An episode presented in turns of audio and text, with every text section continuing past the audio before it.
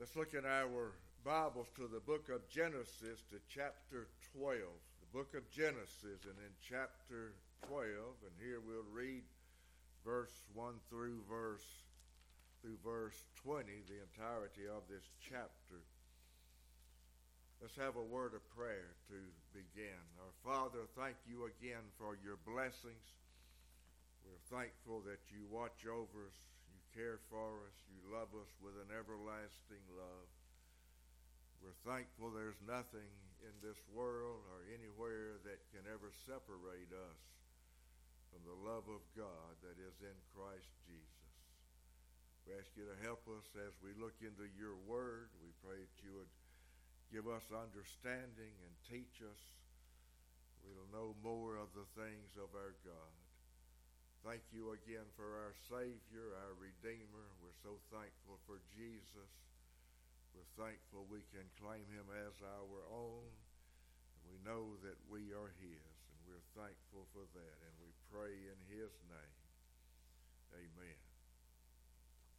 So I want to look this evening on just a brief study on Abraham. Very important uh, teaching in the Word of God concerning Abraham. We'll read Genesis in chapter 12, beginning in verse 1. Now the Lord had said unto Abram, Get thee out of thy country and from thy kindred and from thy father's house unto a land that I will show thee. And I will make of thee a great nation, and I will bless thee and make thy name great, and thou shalt be a blessing. And I will bless them that bless thee, and curse him that curseth thee and in thee shall all families of the earth be blessed. So Abram departed as the Lord had spoken unto him, and Lot went with him. And Abram was seventy and five years old when he departed out of Haran. And Abram took Sarai his wife, and Lot his brother's son, and all their substance that they had gathered, the souls that they had gotten in Haran, and they went forth to go into the land of Canaan, and into the land of Canaan they came. And Abram passed through the land unto the place of Shechem, unto the, the plain of Moreh, and the, and the Canaanite was in the land. The Lord appeared unto Abram and said, Unto thy seed will I give this land.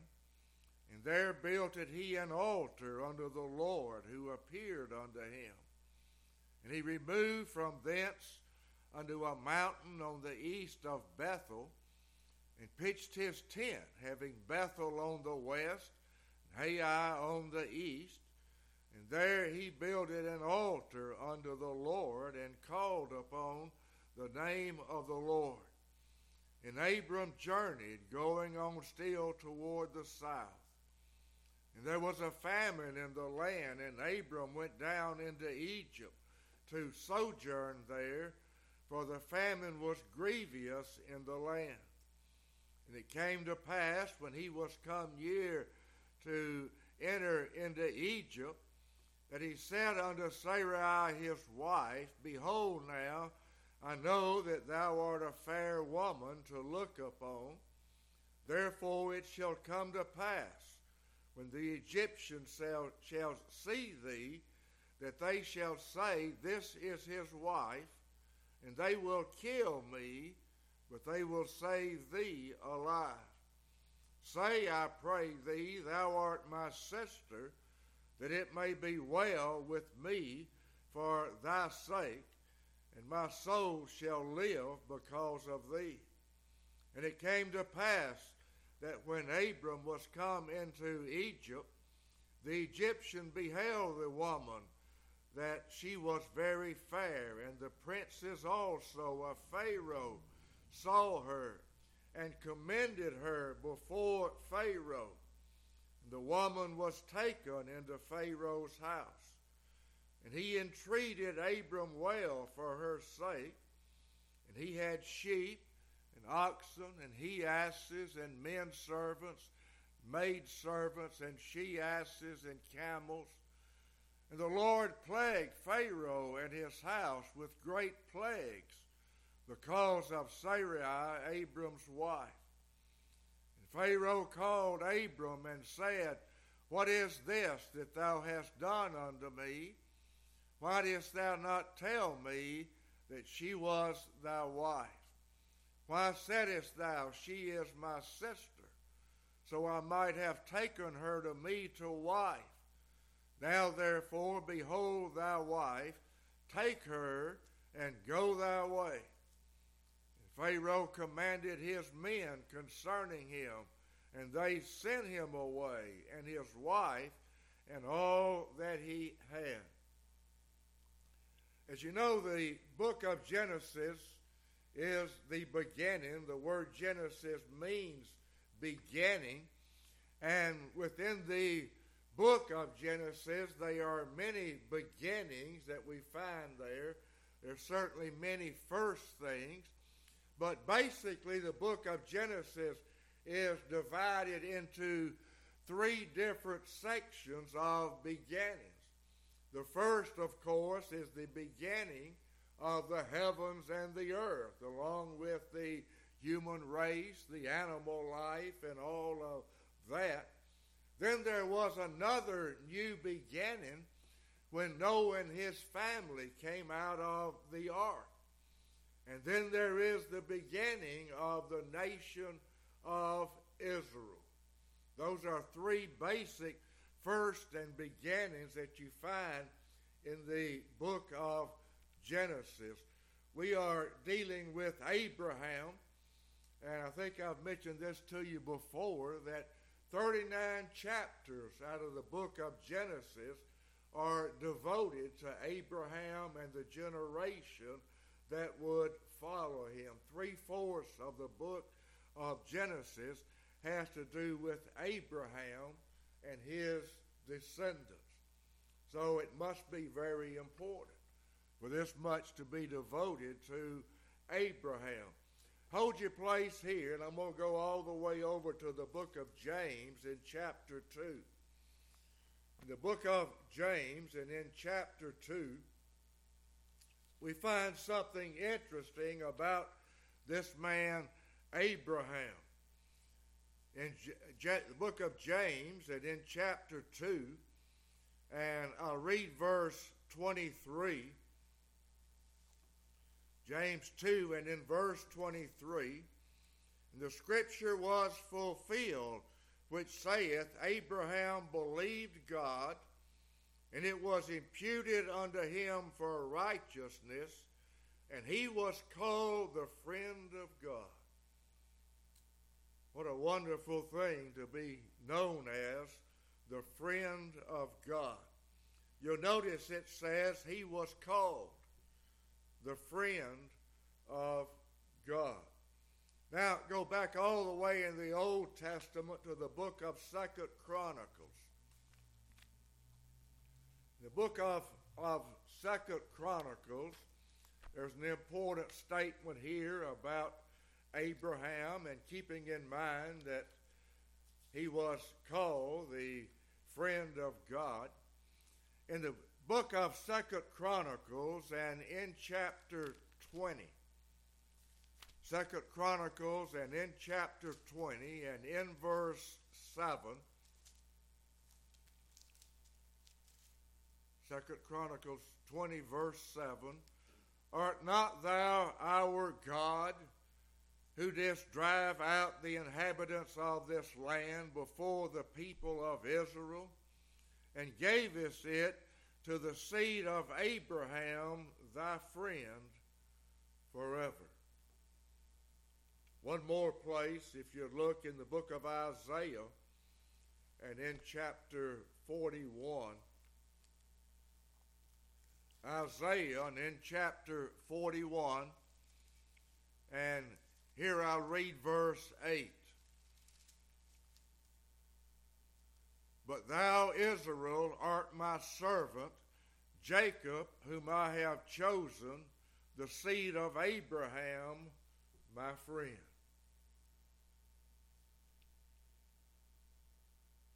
A friend of God. Someone whom God said, This is my friend. That's an amazing thing. There's something very unusual about this man, Abraham. We know Paul wrote in Romans chapter 4 and in verse 11 that Abraham is the father of all who believe. That includes you and I. He is our spiritual father concerning faith. And we know that according to the flesh, Christ came through the lineage of Abraham. From Abraham would come the nation of Israel. Again, it is a, a beginning here. And it's interesting to me that Jews, Muslims, and Christians alike all claim a relationship to this one man, Abraham. You remember the Jews said over and over, We have Abraham as our father. Well, Christians claim a relationship to Abraham also. And knowing something about this man's life, I think, is important. I go back to our text in Genesis and in chapter 12. Genesis and in chapter 12, you'll note that it says, The Lord had said unto Abram,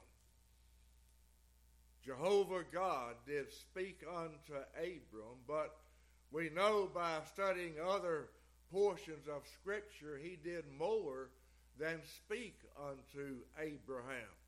And we'll be coming back and forth to Genesis in chapter 12. But now I'm going to the book of Acts to chapter 7. And you might hold this place because I'll be coming back here uh, a few times in this study. In Acts in chapter 7,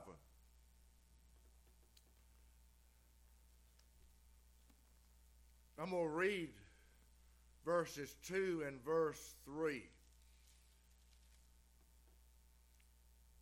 And he said, Men and brethren, men, brethren, and fathers, hearken.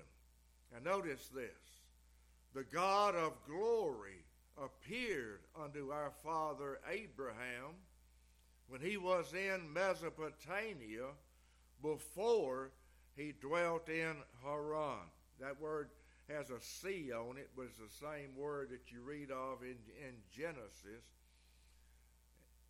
The God of glory appeared unto him. Verse 3 And said unto him, Get thee out of thy country and from thy kindred, and come into the land which I shall show thee.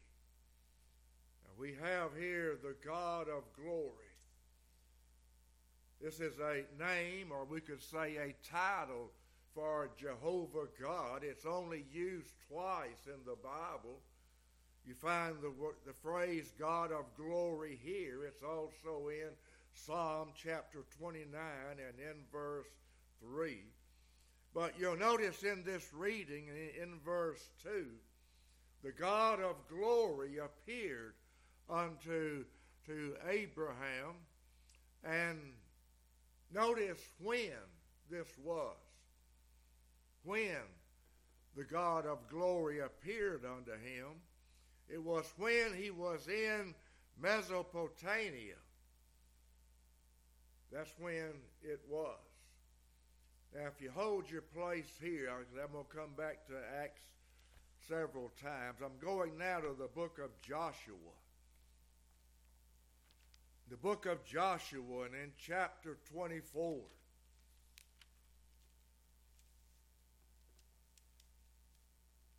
Joshua chapter 24, beginning in verse 1. And Joshua gathered all the tribes of Israel to Shechem and called for the elders of Israel and for their heads and for their judges and for their officers and they presented themselves before God.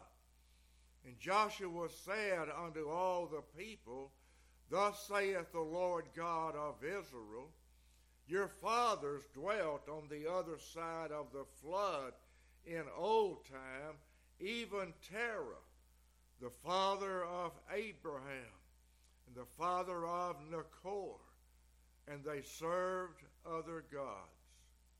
And I took your father Abraham from the other side of the flood and led him throughout all the land of Canaan and multiplied his seed and, and gave him Isaac. Now, notice in verse 2 concerning Abraham's father, and this is all of those of that family, it says in verse 2 that they served other gods. Now keep in mind the Lord of glory, Jehovah God, appeared unto Abraham while he was still in Mesopotamia, and that's actually the Persian Gulf you hear about sometimes concerning the, what goes on in the in the east. But in Mesopotamia, the family of Abraham, his father, and all of his family, they served other gods. Therefore, it was when Abraham was in a state of idolatry that the God of glory appeared unto him, singled him out, and told him to get out of that land and go into a land that he would show him. Again, Acts 7 and in verse 2, the God of glory appeared. You don't find that very often. The God of glory, Jehovah God, appeared. It is a, a, an unusual thing, but it was when he was in Mesopotamia that the Lord of glory appeared unto him. Now, I'll mention this just to keep in mind. Before the flood, the sinfulness of man was great in the earth. After the flood, people became idolaters and served other gods. And Abraham's family was no exception to this. God acted in judgment in the flood when he destroyed the earth, all but eight people. Now he acts in grace with Abraham. We cannot help but see the sovereignty of God here in singling out Abraham. There was nothing good in him. He had no merit. He was worshiping other gods. But from this man, I'll say again, will come the nation of Israel. In our text in Genesis in chapter 12 carries us all the way back when the Lord of glory uh, just sovereignly, no announcement, just appeared unto this man in idolatry and told him to get out of that land and go into the land of Canaan. And again, it's just another picture of an election of grace, choosing Abraham. And now I'm going back to Acts chapter 7 again and read verse 2 and verse 3 once again. Acts 7 and in verse 2, and, and he said, This is Stephen speaking, and he, he said, Men, brethren, and fathers, hearken, the God of glory appeared unto our father Abraham when he was in Mesopotamia before he dwelt in Haran, and said unto him, Get thee out of thy country, from thy kindred, come into the land which I will show thee. Notice God's command. When the Lord of glory appeared unto him, and in verse 3 said, Get thee out, that was a command of God. He demanded complete separation from the land that he was in and from all of his family, all of his kin people. Well, what was the response of Abraham? Going back to Genesis again. In Genesis chapter 12 and in verse 1, once again you have the command of complete separation. But for Abraham's response, you look back to chapter 11 in verse 31 and verse 32. And Terah took Abraham his son and Lot, Lot the son of Haran, his son's son, and Sarai his daughter-in-law, his son Abram's wife, and they went forth with them from the Ur of the Chaldees to go into the land of Canaan. And they came unto Haran and dwelt there in the days of Terah, were 205 years, and Terah died in Haran. You'll notice that Abraham's response to God's command was not very good. It was not complete obedience. Abraham did leave the Ur of the Chaldees, but he left with his father and his nephew Lot. He only went a little ways. He did not completely go out. It was only after the death of his father that he left Haran and went into the land of Canaan. Back again to Acts chapter 7. Again, it's just amazing to me how you find different different uh, points about this throughout the scriptures, Old Testament and New Testament, and you put them all together, you get a complete picture.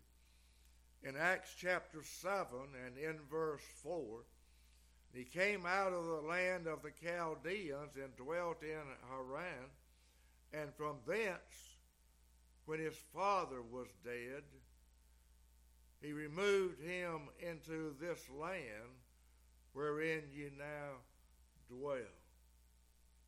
It was only after his Abraham's father died that he dwelt into the land, and Stephen said it's the land where you now live, the land of Israel. Something interesting about this Abraham's father was named Terah. That name, by definition, means delay. Delay. For approximately five years, Abraham delayed in going into the land and fully obeying the Lord. Abraham's obedience was not immediate, and it certainly was not perfect. But I'll point something else out. Go with me to Hebrews chapter 11. Hebrews, and in chapter 11, and here I'll read verse 8. Hebrews 11 and verse 8. By faith, Abraham, when he was called to go out into a place which he should after receive for inheritance, obeyed and went out, not knowing whither he went. You'll notice when the apostle, I believe it's Paul who wrote the book of Hebrews, when he mentions Abraham here in this chapter of faith, there is no mention of the delay. There is no mention here of partial obedience. There's no mention of any of that. And it's a wonderful reminder, I think, it should be unto us, as I mentioned this Sunday in one of the messages, how God just blots out sins and remembers them no more. No mention here at all in Hebrews of Abraham's failures, just the good things. Genesis 12 and in verse 1, you'll notice there are three commands And there are also three promises here, three commands. The Lord had said unto Abram, Get thee out of thy country, from thy kindred, from thy father's house. Three commands unto a land that I will show thee. Notice three promises. Verse 2 And I will make of thee a great nation, and I will bless thee, and make thy name great, and thou shalt be a blessing. Verse 3 I will bless them that bless thee, and curse him that curses thee, and in thee shall all families of the earth be blessed. Verse 3, I've heard that verse used in politics many times. Concerning Israel, and people will say you must stand with Israel because God said, I will bless those that, that bless and stand with Israel, and I will curse them that do not. Well, the promise here is to Abraham. God speaking here to Abraham. The Lord told Abraham, I will bless them that bless thee, and curse him that curses thee. But then a great part of this promise is the, the last words of verse 3 and in thee shall all families of the earth be blessed. And that is not because he is going to be the father of the nation of Israel. Matthew chapter 1, verse 1. Matthew and in chapter 1 and in, in verse 1, The New Testament begins with these words the book of the generation of Jesus Christ, the son of David, the son of Abraham. And in him all the nations of the earth shall be blessed. Now, I got to go back to Genesis again, chapter 12.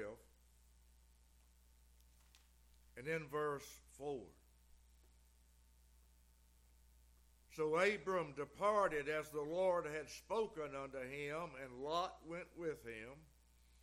And Abram was seventy and five years old when he departed out of Haran. But notice verse 5 and verse 6. I'm not going to deal with every detail concerning this. But Abram took Sarai his wife and Lot his brother's son, and all their substance they had gathered, the souls that they had gotten in Haran, and they went forth to go into the land of Canaan, and into the land of Canaan they came.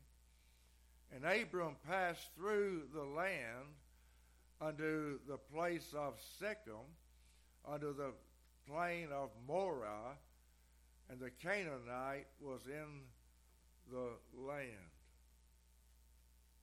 They came into the land of Canaan in verse 5. Verse 6, they found no, no place to settle down. They did not find a, a place to, to make it their home.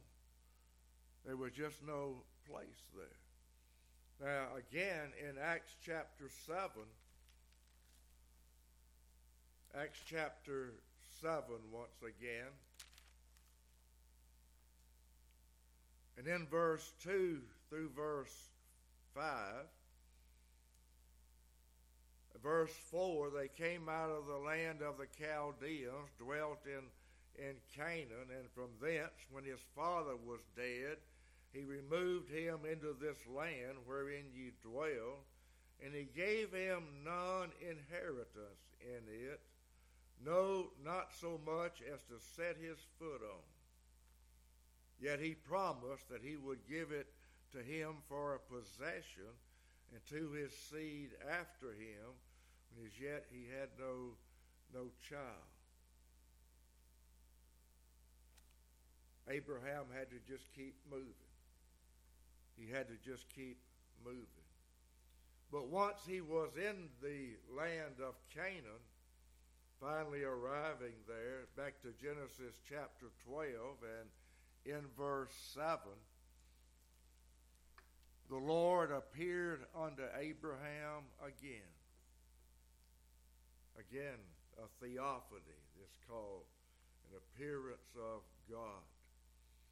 And you'll notice that verse 7 that Abraham built an altar there unto the Lord who had appeared unto him.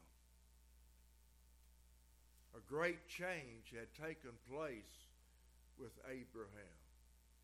The beginning, when the Lord spoke to him, he was an idolater. Now he builds an altar unto the Lord. And it's interesting as you you read this, there's several things to notice. Look at verse 8.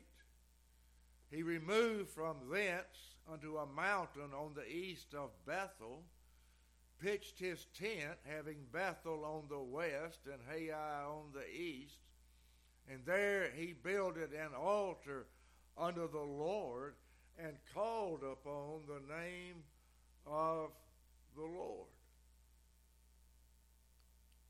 I mentioned the book of Genesis is the book of beginnings. Look back to chapter 4. In Genesis and in chapter 4,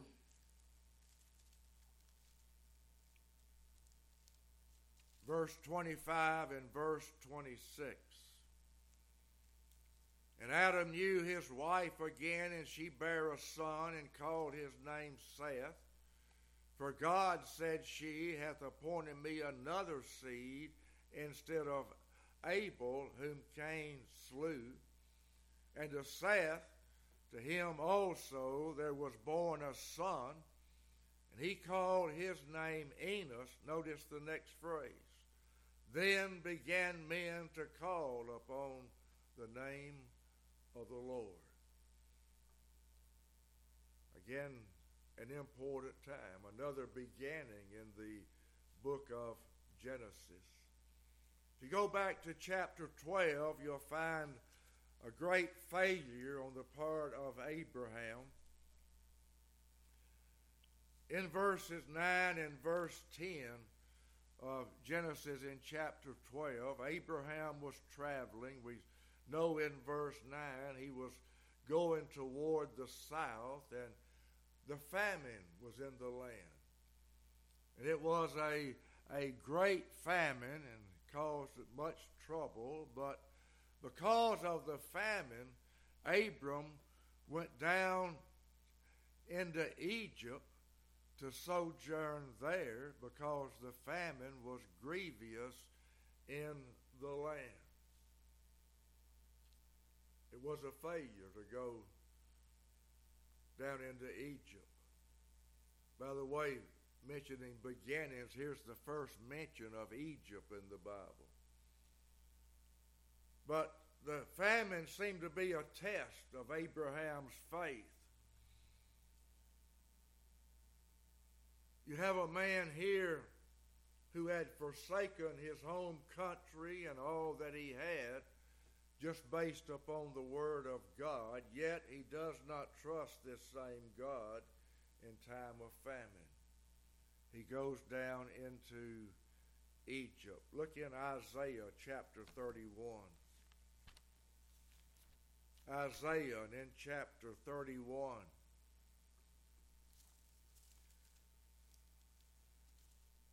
Verse 1 Woe to them that go down to Egypt for help. That's exactly what Abraham did. The famine came. He leaves the land of Canaan and he goes into Egypt. You remember there was corn in Egypt. Well, it was the wrong thing to do. And one sin usually leads unto another. And as we read, Abraham had Sarah to lie about who she was.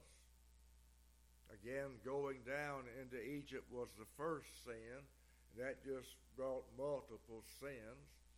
But the Lord intervened with Pharaoh, somehow let Pharaoh know that Sarah was Abraham's wife, and Pharaoh literally ran Abraham out of Egypt.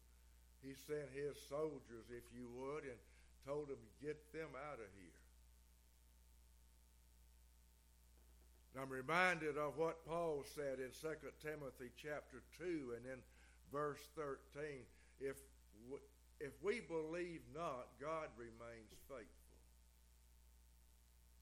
That's exactly what happened. Genesis again.